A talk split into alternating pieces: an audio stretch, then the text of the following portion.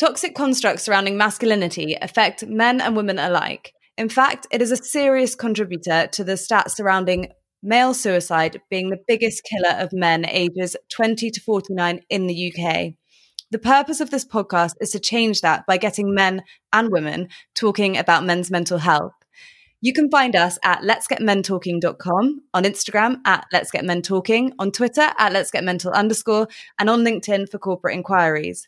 As usual, this episode is sponsored by Polite Club, a, a, clothing brand that exists to inspire and empower people to talk about how they feel. And their aim is to connect the world on a deeper level. You can find Let's Get Men Talking t shirts, caps, and beanies at politeclub.co.uk. I'm wearing mine now, literally everything. And today I'm talking to George Taylor, who I've worked alongside on and off for quite a few years now. The work I do with Let's Get Men Talking has led to some seriously insightful conversations during business meetings, which is the exact idea of the platform. So it's good to know that it's working. Um, so I look forward to sharing these conversations with you today. Welcome, George Taylor, founder of online startup magazine Gramercy. George, how's it going? It's going pretty good, Minty. Thank you so much for letting me be a guest on this. As you know, I've never done anything like this before. It's the first time I've ever um, spoken about my story and given my wisdom on this topic that I'm massively passionate about. And also, as you know, I'm used to sitting on the other side of the table asking the questions. So I guess it's quite uh, humbling and, and, I'm very grateful for the opportunity to hopefully help some people. So I'd say it's going pretty good right now. Absolutely. And it was amazing the conversation that we had the other day. I just knew that we had to have it. I almost wish I could have recorded it, but here we are. We get it. We're getting to do it again, which is good news. Absolutely. So, why don't you start with telling me about your experience with mental health, just to throw you in at the deep end? Throw me right in the deep end. Good, good thing I can swim, right? um, so, my mental health issues, if that's the right word, I know everyone everyone would describe it differently. It goes back to pretty much for as long as my memory goes back for. So, it all started. Unfortunately, I was born into a background domestic violence. So my father was a criminal. Um, he was an abusive man. wasn't a very nice person at all. Uh, was kind of in and out of jail for doing you know petty crimes. And I'd say for the first few years of my life, I what I did witness was him being quite violent towards my mother. That now that really shaped everything for me. I mean, as long as I can think back from, I always knew that my life was different. You know, for, for even as young as four years old, and that was really where I guess you could say my long journey of trauma started. Um, so that that was the first major experience. Now, because I never really saw a therapist, you know, I never really addressed the problem. I mean, why would I? I was a kid.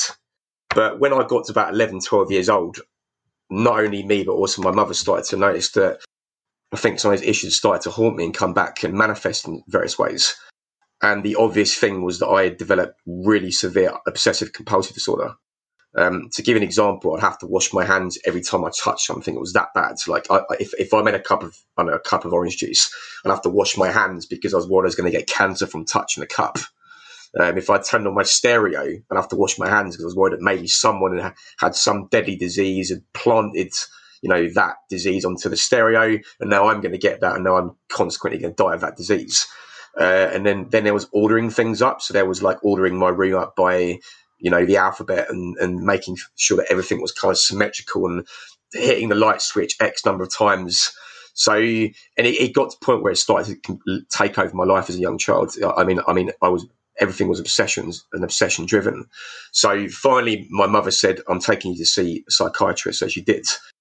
Um, they put me on some medication called sertraline, um, I took that probably four to five years. I can not remember exactly, but it would have been from about the age of 11, maybe 12, through till possibly 16, 17, till after my GCSEs were out, were out the way.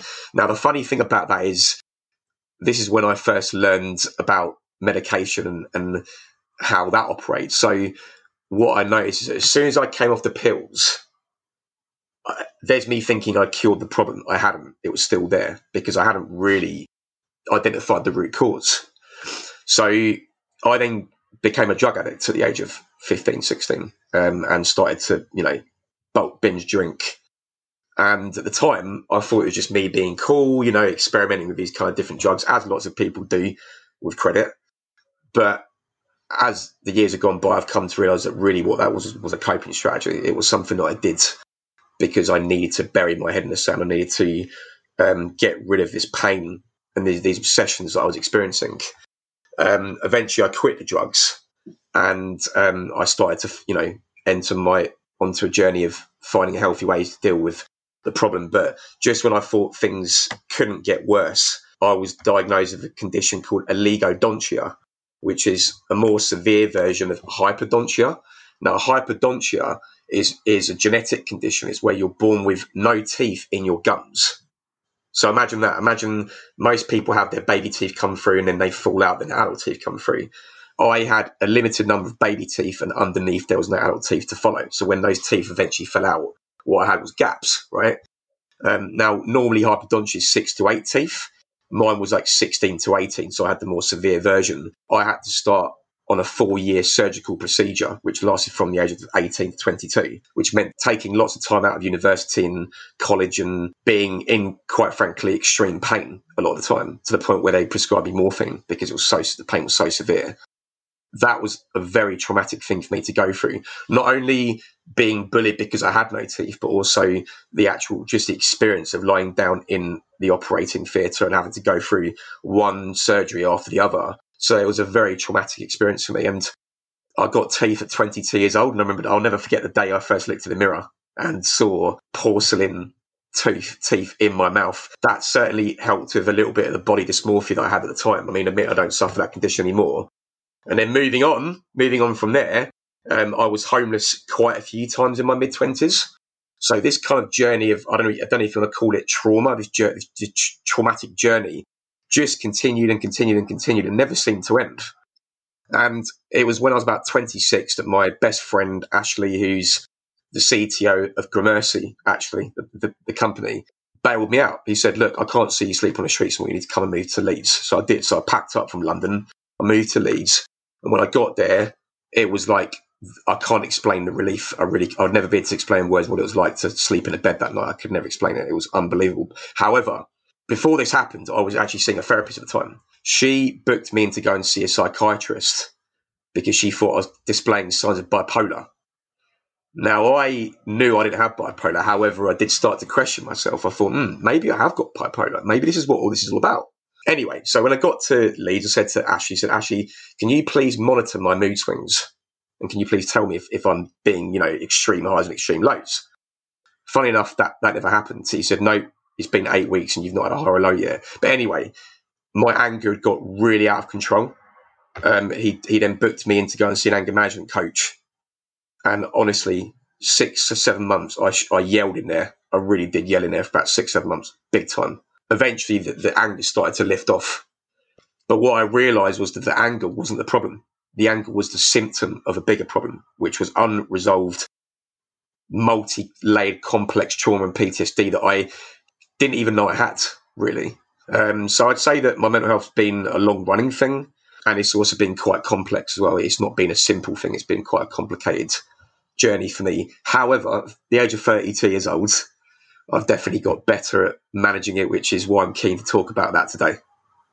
It's an incredible journey you've been on, and it sounds like it's been very turbulent for you, especially in your formative years. And the things that you've learned from that journey that you have shared with me and that you're going to share with other people today, you know, really, really helpful to relate to. And I think one of the biggest things that I discovered from conversations with you is the misconception surrounding PTSD, because of course you had PTSD after all of that.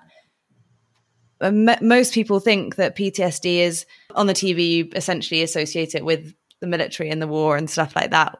And it was a big problem and it was spoken about heavily in in the media, which was really important, slash is a big problem.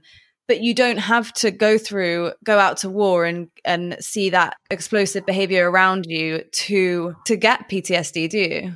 Definitely not and i think there's there's a few things i want to say about this actually. So firstly there's there's two types of trauma. There's emotional trauma and then there's post traumatic stress disorder okay now everybody in the world suffers from some level of emotional trauma whether that it could be completely low on the scale it could be 1% or 0.5% everybody suffers from it because as we go through challenges in life, that uh, uh, our lives shape the way we perceive um, ourselves, the world, and others. Right.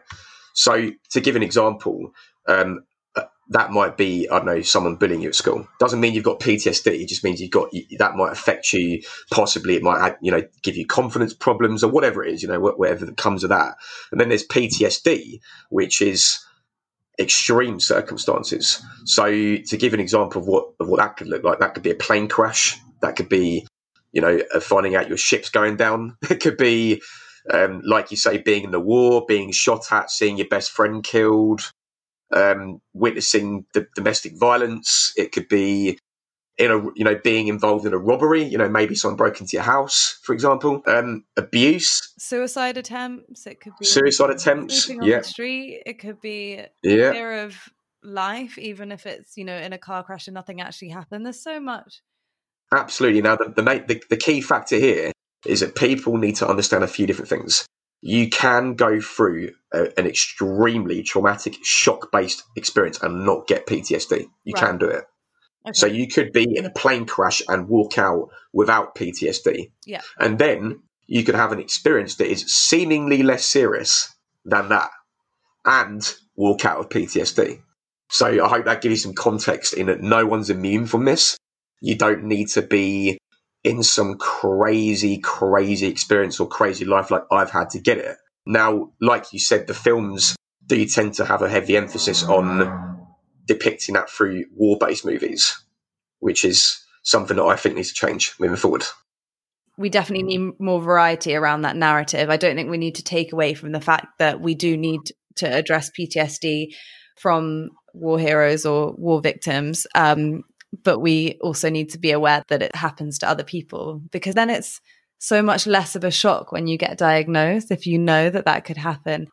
What you said about not having to walk out with PTSD after a traumatic experience is really prominent too because we talk about men's mental health and constructs surrounding masculinity.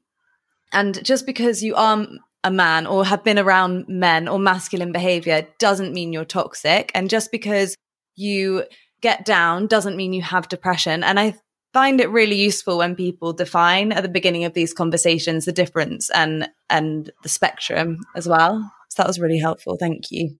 It is, and a bit like what you said about education. Now, for example, um, some people might see a PTSD movie scene in a film that's not war related and not understand what they're watching. They might go, this person's crazy, this person's losing their marbles, this person's psychotic. They might think that. Now, that's because the dialogue hasn't been pushed heavily enough. Now, I'm just going to quickly give an example of that. If, if people want to know what PTSD looks like, there's a great movie called Thanks for Sharing, and it's got Mark Ruffalo, who's an exceptional actor, one of my favourite actors actually, Gwyneth Paltrow, and about three quarters, maybe some last 10, 15 minutes of that movie, you see a scene where Mark Ruffalo's character uh, his ex girlfriend pays him an, unexpected visit. She comes round. He starts to kind of make out with her, and you know, and they kind of have a bit of a, you know, say a fling, so to speak. And what happens is she then has a, a trigger. Something triggers her off. She then has an episode, uh, like a traumatic relapse, and honestly, it's such an amazing scene. It's a really good scene. I highly recommend everyone to watch it because what you're witnessing looks like she's psychotic. It looks like she's crazy. She's not crazy. She's just got PTSD. Um, and clearly, Mark Ruffalo's uh, um, character doesn't understand that. He, he he thinks she's lost the plot. She hasn't lost the plot. And then she locks herself in the bathroom, cries hysterically, and he's banging on the door saying, "You know, stop doing this, stop doing this." And I I've completely related to that mm. because I have had that before and I know what that looks and feels like. So for me, I got I got what was happening, whereas people that watched the movie with me didn't understand it. So that's why I would say everyone watch the end scene in Thanks for Sharing. It's fantastic. That perception and ability to relate is really important. And that is why it's so important that we keep having these conversations so that we stop using words like you're being crazy flippantly in an argument with our partners because actually maybe they are suffering with something a bit deeper than what the conversation's about or you know there's there's so many things that could be going on. And we do use this word crazy or mental as a sort of way to sweep emotive reactions un- under the rug. And it's really important that we learn to empathize and understand people who don't think like we do or have had different experiences to us And that's the thing. It all comes to, it all comes down to communication, which is, I would say, our weakest asset as a nation. I mean, we can build rockets to go up to space. I mean, we can. I mean, look at the things we can do. Look at the things we've done. We've done some unbelievable stuff. We can build rockets to go up to space. I mean, come on. But what we can't do is we can't sit there and have a, a grounded adult emotionally intelligent conversation full of empathy, sympathy, and really try to sit in other people's shoes. We can't do that. Or, at least mo- most people can't in my experience. And that's something that I am so passionate about because I've been on the receiving end of that in so many ways. I mean, I mean, honestly, hundreds of ways that has then come and bite me back in the ass. And all because of bad communication. So I think really that's what it comes down to. Firstly, you've got to spread the awareness. So you need to let people know that it's okay to have these awkward conversations in a non-intrusive, non-attacking kind of way. We're not, you know, a non-defensive kind of way without being like that. We, we can talk in a healthy way. So I really think that's something people should start to proactively work on in their own lives.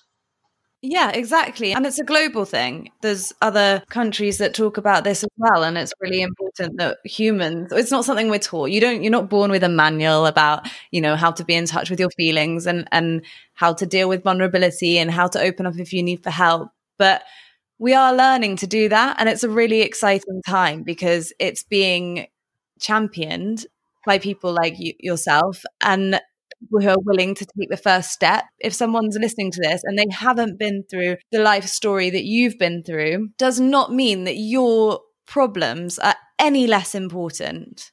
And that's a common misconception. People sit there and they go, oh, well, I haven't been through that and they're fine. But they've come out, you don't know what they've been through. You don't know what they've journey they've been through to get fine. They've probably spoken to someone perhaps and got help like you have, right? You you've eventually after experiencing the medical side of things, you've experienced the talking therapies and the other types of therapies. I've done it all, Minty. I'm, I'm going to get to. I'm going to get to. I trust me. There's, there's, not one thing you can mention that I've not tried because I had to. I, I, had, I was in a desperate place.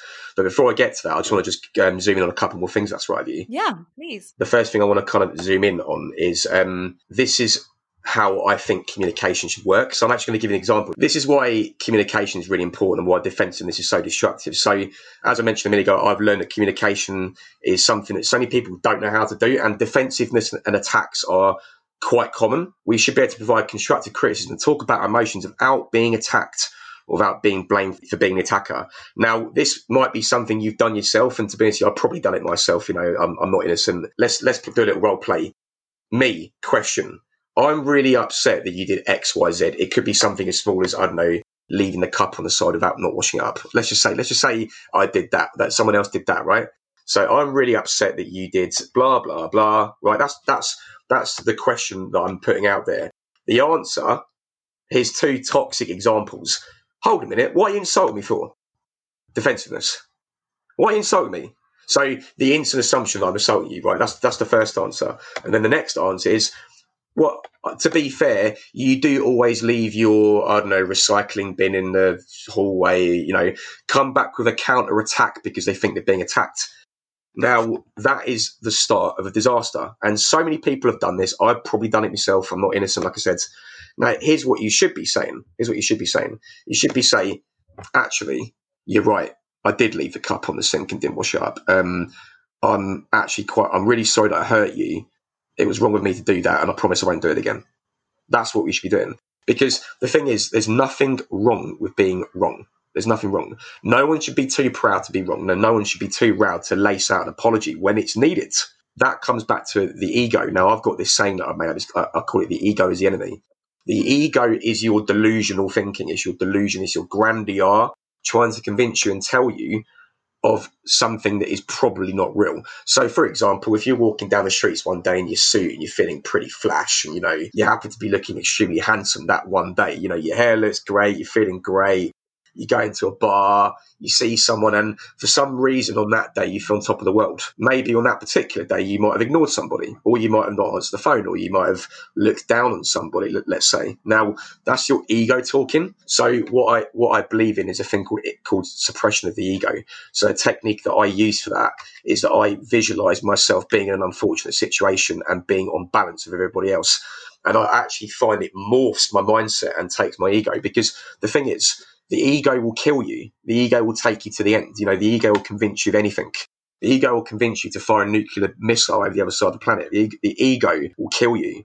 So we, as a nation, need to start understanding and distinguishing the difference between what our ego is saying and what our actual heart and soul and real human being is saying. So I hope that helps and gives some context. No, that's really helpful. I think everyone can think of a conversation they've had where they've done that. And it happens in the workplace so much as well. That there are all these conversations. Why didn't you do that? Oh, because you didn't get me that. And actually, we need to focus on the solution, not the problem. And it's so much easier sometimes to think more logically about workplace than it is about, for example, your personal life.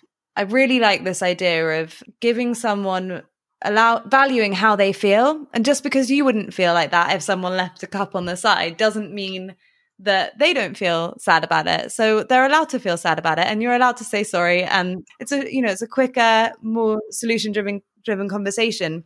George you have some really interesting views on on how masculinity affects people's mental health. Have you had any experience with with this in your life um, I have, and again, I can give you some examples if you want. Yeah. Okay, so I'm going to give you three examples of masculinity, and I think that covers the whole spectrum. So within masculinity, when we say it as a word, really we talk about a spectrum of behaviour. That's really what we're talking about: a, a spectrum of choices, a spectrum of actions, and and also where we position ourselves and where we see ourselves as the so-called modern man. So the first one is James Bond. Now, if you was to uh, walk out on the streets tomorrow in London, and say, "Hi, tell me a really well-known British, I don't know, character or British icon," I can guarantee that a few of them would say James Bond. Right now, I'm a, I'm a big Bond fan. L- let me make that clear. So I'm not trying to cuss Bond here because I, I am a, a, big Bond fan, but also I understand Bond for what he, what I think he really is, and I'm going to get into that. So here, here's here's what James Bond is. James Bond is the inverted commas quintessential British man. That's what he is in inverted commas. However, there's a catch to this. He's a womanizer, can't stay with a woman for more than one movie. he's, he's got a drinking problem. I mean, that's not hugely evident in, in the movies, but it is in the books if you read. Uh, he drinks to numb the pain. Again, quite evident in the books. However, there's this particular scene in Skyfall where M says, take the shot. And then he has, you know, I think he has an injury or something, ends up in the middle of nowhere in Tahiti or something on an island stumbles to the bar to down his you know bottle of liquor, right? That's because he's numbing his pain. That's what he's doing, okay?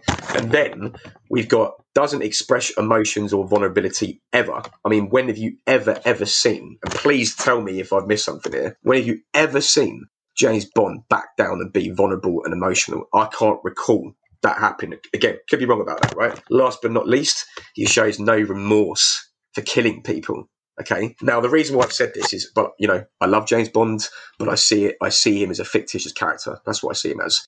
In the real world, I wouldn't want to aspire to be someone like him. So you're probably thinking, well, okay, George, who would you aspire to be then? You know, if, if Bond's not your guy, who is your guy? Well, on the complete opposite side of the country, we've got the Americanized version of uh, of Bond, which is Jason Bourne. Yeah, now, I've actually seen an interview where the director said that he wanted to make, he wanted to give America their own version of Bond, and that was the mission behind Bourne. However, notice the difference, right? Bourne, yeah, does feel remorse. Actually, he's got PTSD, gets flash, gets flashback to some of the murders that he's made, right? Does feel remorse. Certainly has huge regret some of the killings that he's done. You, you, you get that in the first movie, right? Does want to change and fix things. He's always begging for forgiveness, begging, please, can you get me out of this assassination thing? I don't want to be this guy. I regret doing it. Please let me go. Obviously, they don't let him go, but clearly he feels something. Never drinks. I, I can't find one scene where he picks up uh, drugs or alcohol in any of the Bourne movies. And last but not least, he's not a womanizer. He actually sticks with one woman for two movies, but unfortunately gets assassinated in the second movie. Now he's still seen as a tough guy. You wouldn't want to mess with Jason Bourne, would you? You wouldn't want to get on the wrong side of Jason Bourne. He he would you wouldn't be around for very long. But do you see the difference there? Do you see how he's almost the same character, just spun in a very different way? Yet I admire Bourne because he, he's he's got the humility to say, I shouldn't have killed those people. I made a mistake. And that's why I like Jason Bourne. And that's why I think he's a positive Mara character because of what he represents within the modern male man. That does make sense. I haven't seen that much Bourne, but I've seen a lot of Bond because Christmas exists. One thing that I noticed when you spoke about him just now is that he doesn't ever gather a support system, really. Not a consistent one anyway. Is that something that Jason Bourne does? I'm really interested to know. Um, I guess he does. I mean, he does have people reach out to him throughout the, the trilogy, and obviously the fourth the fourth movie. He does have people he counts on. I can't remember the name of the lady. There's one particular lady um, that's in pops up in all the movies. That's kind of his friend to, to, count on, so to speak. You know, someone that understands him and what he's been through, and he, he kind of relates to her. So he does reach out to quite a few people, and yeah, it's interesting that you say that. So I absolutely agree. And one more quick example in there is Mike Tyson, which I think is a great conclusion here. Mike Tyson is the hardest man on the planet. You would never ever want to get in a ring with him. He would he would knock you out in three seconds, right? He's a, he, he is if there's a definition of, of a non a non fictitious hard guy, it's Mike Tyson, you, and I think we can all agree with that. However, if you watch his podcast, Hot Box with Mike Tyson, I've never seen a man open up to that level before. I've never seen it. I mean, it, it, it's it, it's insane how much of himself he puts into that show. From he, he he puts his vulnerability and a heart on the line. I've seen him break down in, in, in hysterics of crying before. The thing is, he doesn't care. He he has no shame in doing that. So, would you call Mike Tyson a wussy? Would you say he's not a man?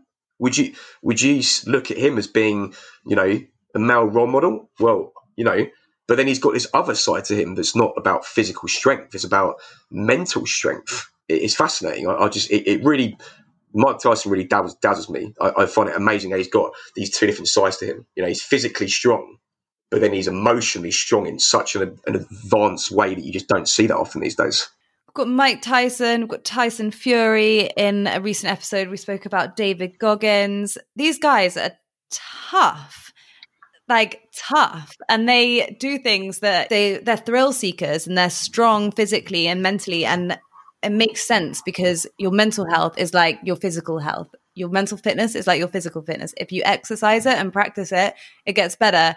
And when you're doing fitness whether it's running or boxing or whatever it is you have time to process you have time to think you have an outlet.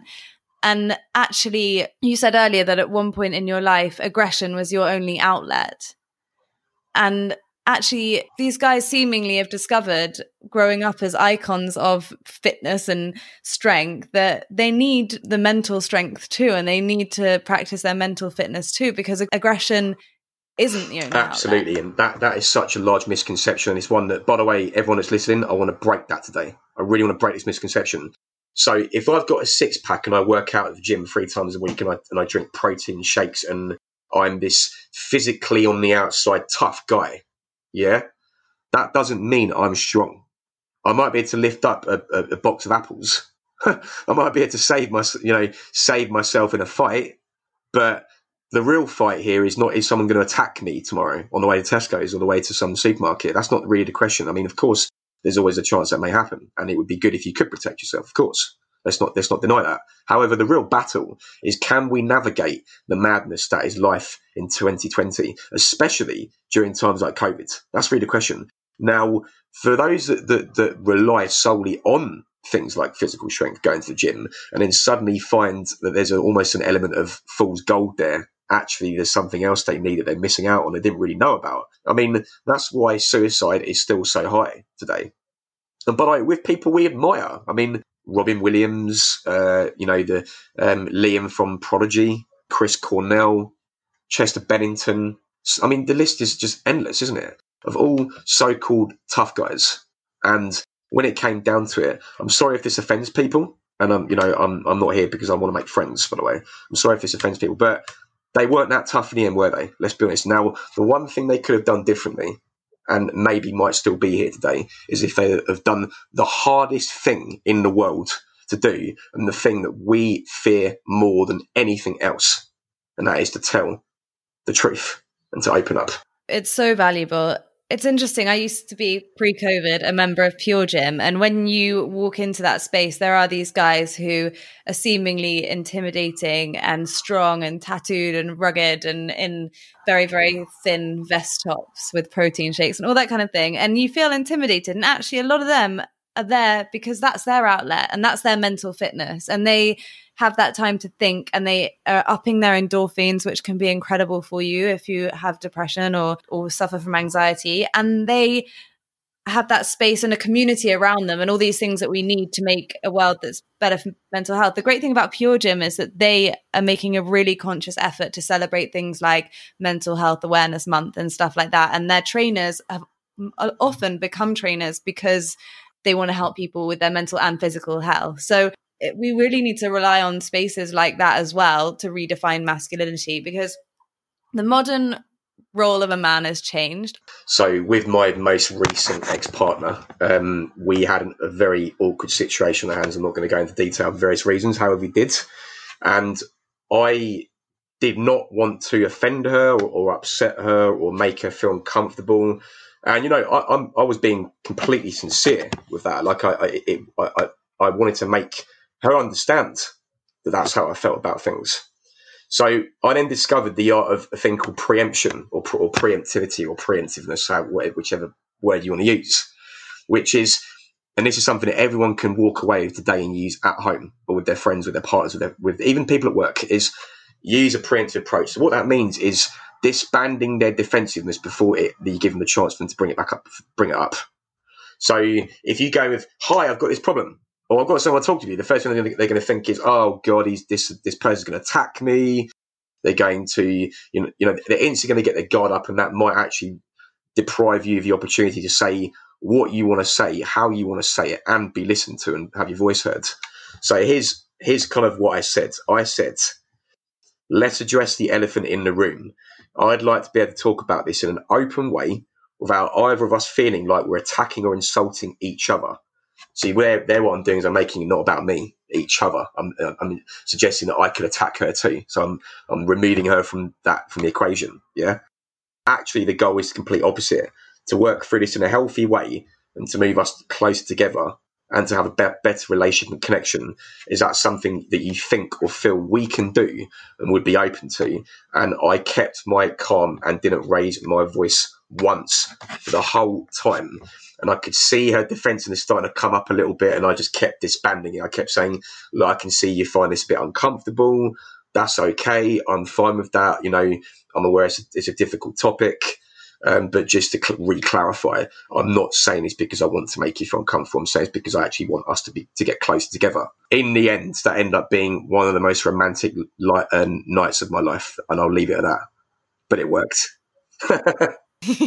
well, there we go. It's interesting, isn't it? Because being right isn't the art of good conversation. Leaving with both people feeling happy and having one of the best nights of your life is the art of good conversation.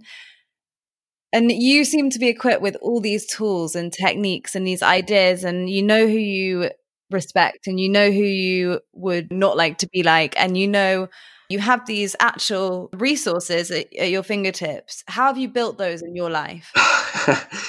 Araminta, you're asking me a hard question here. I think it's just lots and lots of micro epiphanies over a very long period of time. It's realizing that you're wrong, realizing that you've done things wrong, realizing that you didn't go about things the right way, losing things that mean something to you, you know, having to learn the hard way, having to lose everything, you know, having to go to a place of uh, you said caveman earlier on. I've been in a caveman kind of position, you know, where I, I can eat. I had no roof over my head, and that gave me the drive and and I guess you could say the perspective to seriously button up and question my everything that I knew about. Sorry, everything I thought I knew about the world. So I'd say it's just been lots of soul searching, getting stuck into research, trying things out, trying these techniques and seeing if they're going to work and giving it a go, being willing to and prepared to fail, saying, you know, I'm going to use this preemptive thing, but actually she might still come back and, you know, give me a backlash. Maybe this won't work. But at the end of the day, you've got to do it to find out. And I've always been a very inquisitive person. And I think when you have had your, your rug pulled from underneath your feet in the way that I have so many occasions, there's that drive determination there to, to find something that works, to find something that actually gets me where I need to get to. So it's a combination of things, really. It's a combination of knowledge that I've picked up just instinctively from books, from people giving me ideas, DVDs, what you know, whatever it is, whatever it is. So yeah. So it's showing an interest.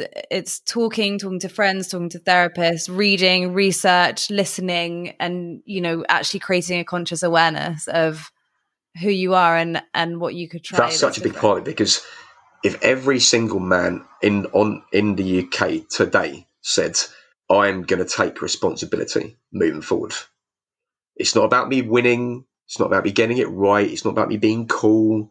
It's not about about me continuing the cycle of the cycle of my so-called alphaness, alpha maleness, whatever that word's supposed to mean. It's about actually getting results in life and and moving forward and getting what I really want. And I hate to say it, you can't get that being a so-called alpha. I'm right. I win. It's all about me, me, me. You just can't get there. So I think everybody should swallow their humble pie today and accept that they're not perfect. Sometimes they do get it wrong. They're going to get it wrong again, by the way. No one's perfect. And that everybody has, has a responsibility, not only to themselves, but to everyone else around them, that they must do something to benefit themselves and the lives of other people around them. That only comes with inquisitivity and a determination to change and a determination to open up stop being rigid and start talking to people. That's what I think we should do. Inquisitivity and curiosity is a great one because rather than approaching a conversation saying, I'm right, how can I tell them I'm right? If you approach it saying, maybe they're right, maybe I've been wrong before, you know, let's look at the track record. It could happen, maybe sometimes. Let's see why they think they're right. And let's see if I can get them to convince me what their train of thought has been to making this point or this idea. On the way, maybe you'll learn some empathy maybe you'll learn a better way to communicate why you don't agree. You're allowed to disagree. And, or maybe you'll just learn something about them or, or about yourself that you can level with. So, yeah, it's a, it's a fantastic approach to a conversation if you approach every conversation with curiosity rather than thinking, how can I tell them something? How can I talk about me? Think, think about how can I delve into their conversation a bit more so you and I started speaking about this because you've done a couple of vlogs and things about mental health, and you were noticing that I was doing a little bit on Let's Get Men talking about men's mental health. And we then had a really open and honest conversation like the one we're having today. How often does that happen in your life? Are you known as an open person because of the things that you've been through? The way I see it is is that I give it out but I don't get it back. That's how I see it. So I'm I'm not ashamed of myself the mistakes I've made, the challenges I've been through, the traumas that I've faced, and my the state of my mental health, whatever day of the week that is. So if, if I'm feeling like I want to end it on a Monday and Tuesday I'm feeling like I want to, you know, go I know skiing because I'm buzzing my head off of happiness, then that's that's fine. Like, you know, I, I don't need, you know, I, am not ashamed of that. I'm, I'm not ashamed at all. Now, unfortunately, what I do find is that in the past I've found that that's actually pushed people away from me sometimes because I think it's because I put a mirror onto them. That's the way I can describe it. I'm asking them questions that they don't want to be asked, or I'm making them think about things in a way that they don't they don't want to think about them. And it comes back to that denial thing again. You know, taking not taking responsibility. It's easy to bury your head in the sand. Hang on for dear life, guys. Hang on for dear life. So it's very rare that I that I have a, a seriously deep conversation with somebody, like a really, really completely open space. And to be honest with you, one of the very few times I've had that is actually with my previous ex partner.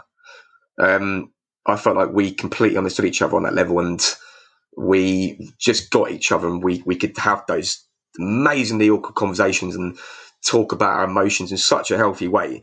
And to be honest, you, I found I actually found that exhilarating and uplifting, inspiring because it was so nice to go, wow, there's someone out there in the world like me who understands what I'm talking about and I understand what they're talking about, and we truly get it, and we're kind of in sync in this in this way. So that's the tragedy of it. The tragedy of it is, is that I've always been like this. I've never, I wouldn't say I've changed in that in that respect, but I've always found that people can be a little bit cold, they can be scared, they can have trust issues.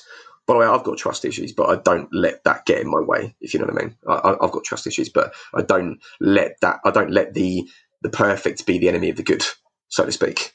I, I just kind of have to accept that that's how it is and I still try to move forward. So I think really, again, another, another thing I'm asking people to do today, if they tune into this episode, is start opening up and start talking the truth because it's such a great feeling when you do it and you won't regret it.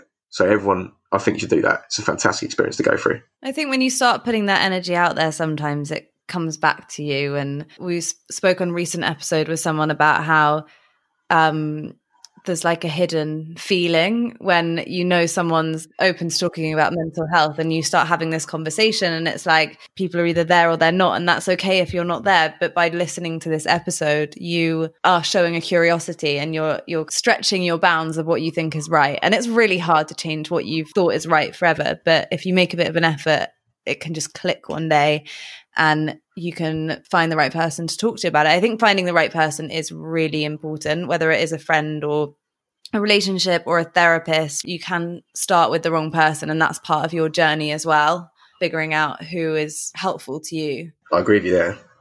And um, a couple of things I wanted to go into, if that's okay. So the first thing I wanted to go in, go into with you is ways of getting better, because I think that's really important. I think if you've been through a traumatic life like I like I've been through, and you don't know where to turn, you you feel alone. You feel like you're, you're the only one.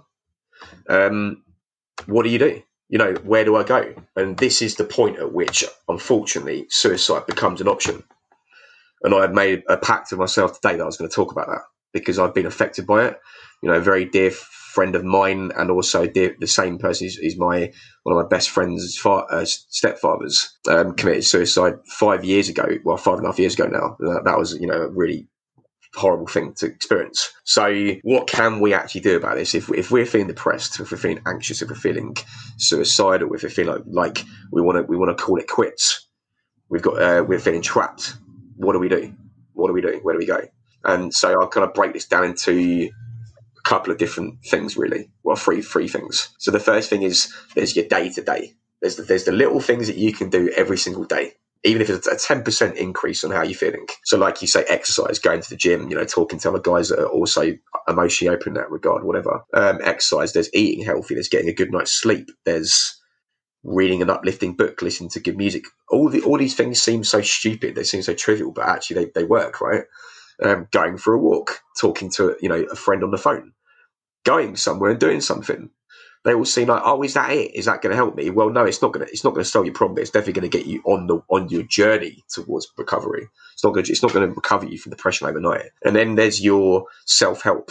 So there's your books. You know, maybe you might read. I don't know how to win friends and influence people or something like that. You know, whatever it is. There's your podcast, a bit like this one. There's your motivational videos. There's there's your meditation apps. There's that stuff. All things that you can do for yourself without needing to consult with anybody else. And then there's the, the bigger stuff. There's that I've actually got to go and talk to someone and ask for help for this stuff. So that's your counselors, your therapists, your psychiatrists. That's your hypnotherapists. That's your going to meditation classes, emotional freedom tapping, which is like a tap on the head. Can't explain it. You'd have to you'd have to Google it. Um, the havening technique again. Can't explain it. You'd have to Google it. There's the light box strategy, which is another great way of releasing PTSD from your head. There's so many things you can do.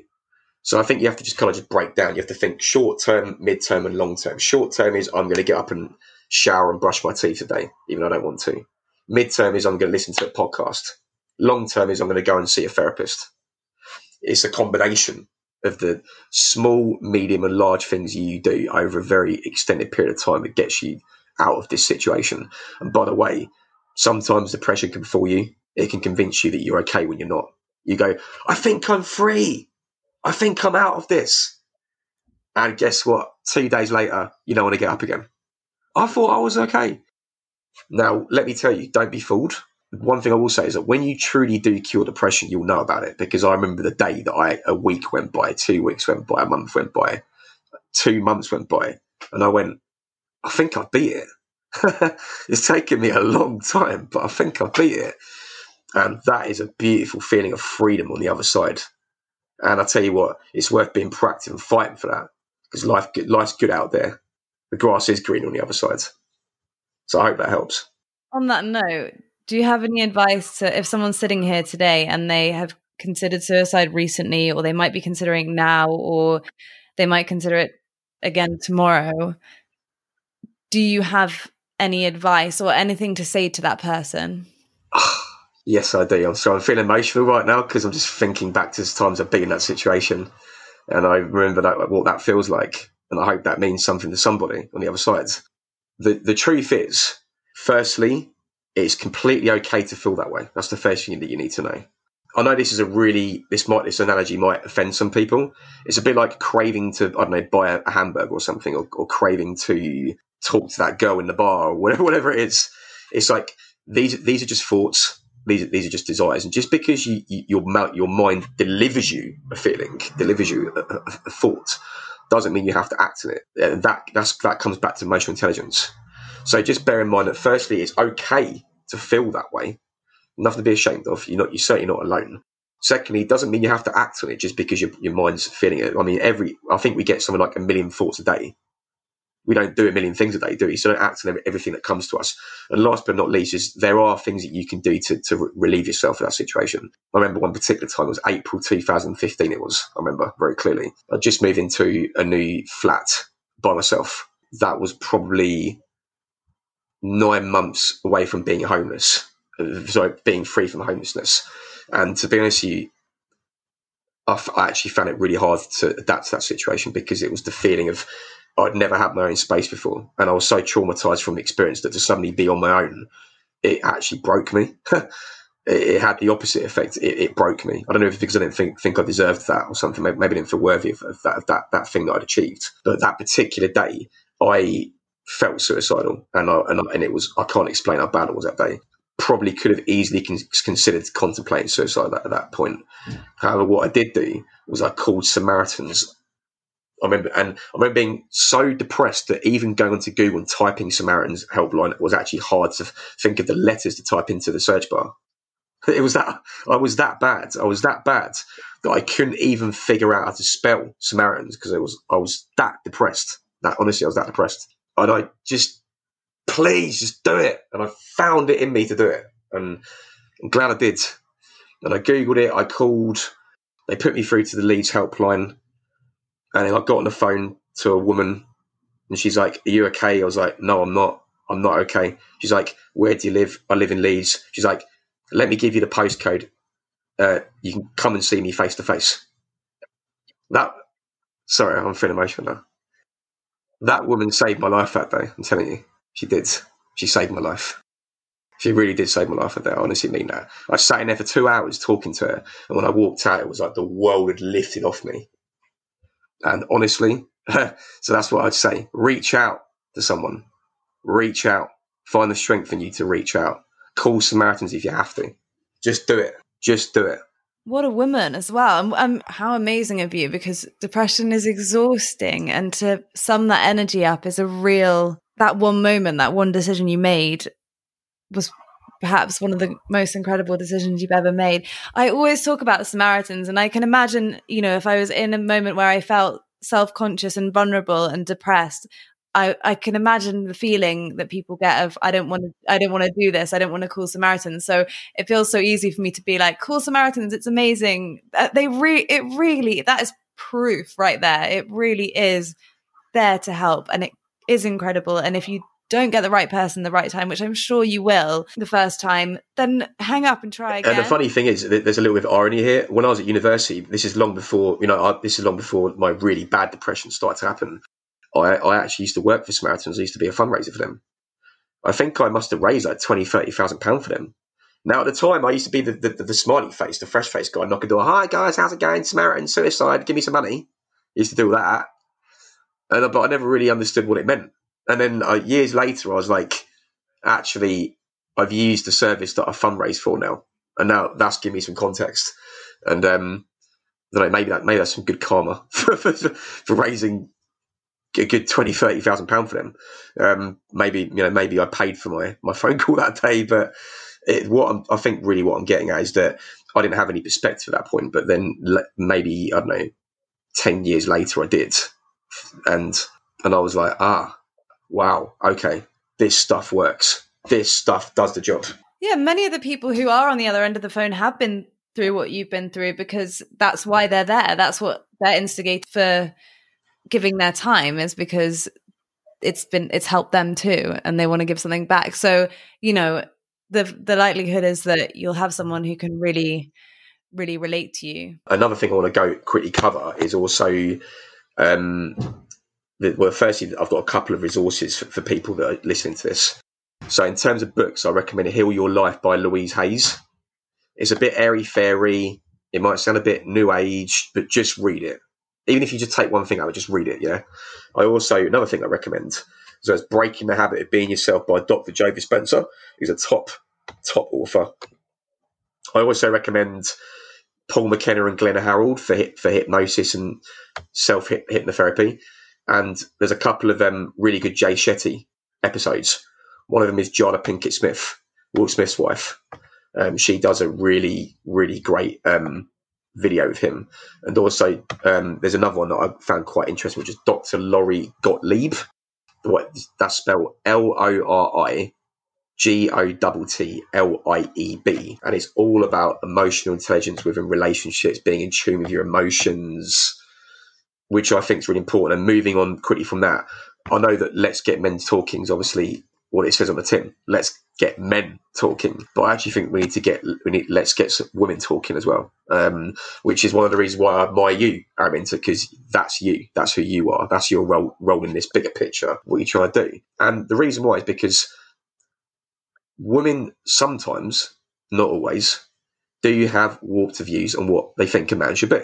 That you know, they do feel if I, I don't know, this is what a man should be. This is what a man's supposed to do, and often those expectations aren't in line or aren't in sync with what a man often is, and that can cause disappointments. It can cause arguments. It can cause unrealistic expectations and that's not an insult, by I'm not, I'm not trying to patronise anybody because we're, all guilty of it, regardless of what gender we are. Yeah, um, but I do think that women as well as men should also make just as much effort on their side to recode how they perceive masculinity. In the same way, if if a man's going to take responsibility and a man's going to say, "I'm going to take responsibility and do something about this," then also women should do the same thing. They should also do, "I'm going to change maybe."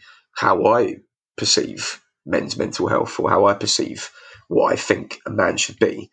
Because I hate to say it, we all subscribe to Hollywood movies. We all do. Everyone does. Everyone everyone's watched a movie and gone, I think I should be that guy, or I think I should be that woman. Or I wish I had a boyfriend like that, I wish I had a girlfriend like that. And then we then use that to kind of inform our decision moving forwards, either either consciously or unconsciously. So I think everyone needs to ask themselves this question. This is not just about men; it's about every, every gender that there is in existence. So I hope that hope that makes sense.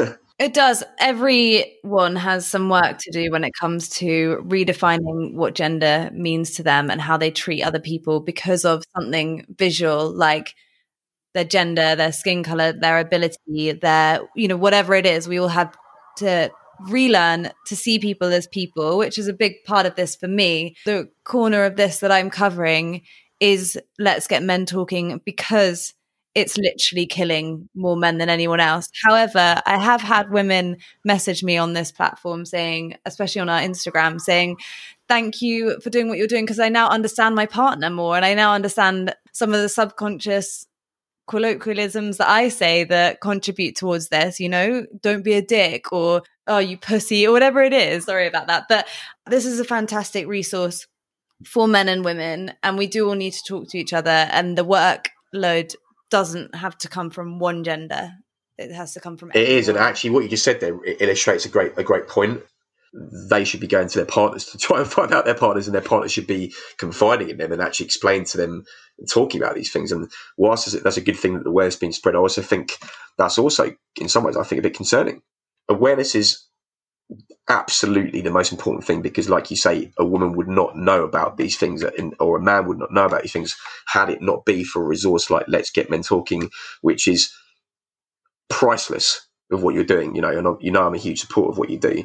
How there, does, does come have to, have to come a point in that journey where we say, okay, I can only listen to so many podcasts, or I can only read so many books, I can only read so many magazines before eventually I've got to open up. I'm the one that's actually got to start talking to whoever that is that's within you know the spectrum of is talking. I think that's really what what the end goal should be. And I hope that you're with what you do. I hope I genuinely hope that you help people get there. I really do. I really appreciate that, honestly. I think I probably misphrased what I said in terms of they understand what their partner is going through in that moment and the additional pressures of masculinity. But your fundamental point is very prominent. I mean, we could go on into this discussion for, for days, especially because not all relationships are man to woman and woman to man. There are so many in between. And we, there's, there's such a, oh, I could talk about it forever and I could talk to you forever. And This has been a really great conversation. Thank you so much for all your resources. I feel like I've had an emotional roller coaster in the last hour and it's been a really positive experience. How can we follow you?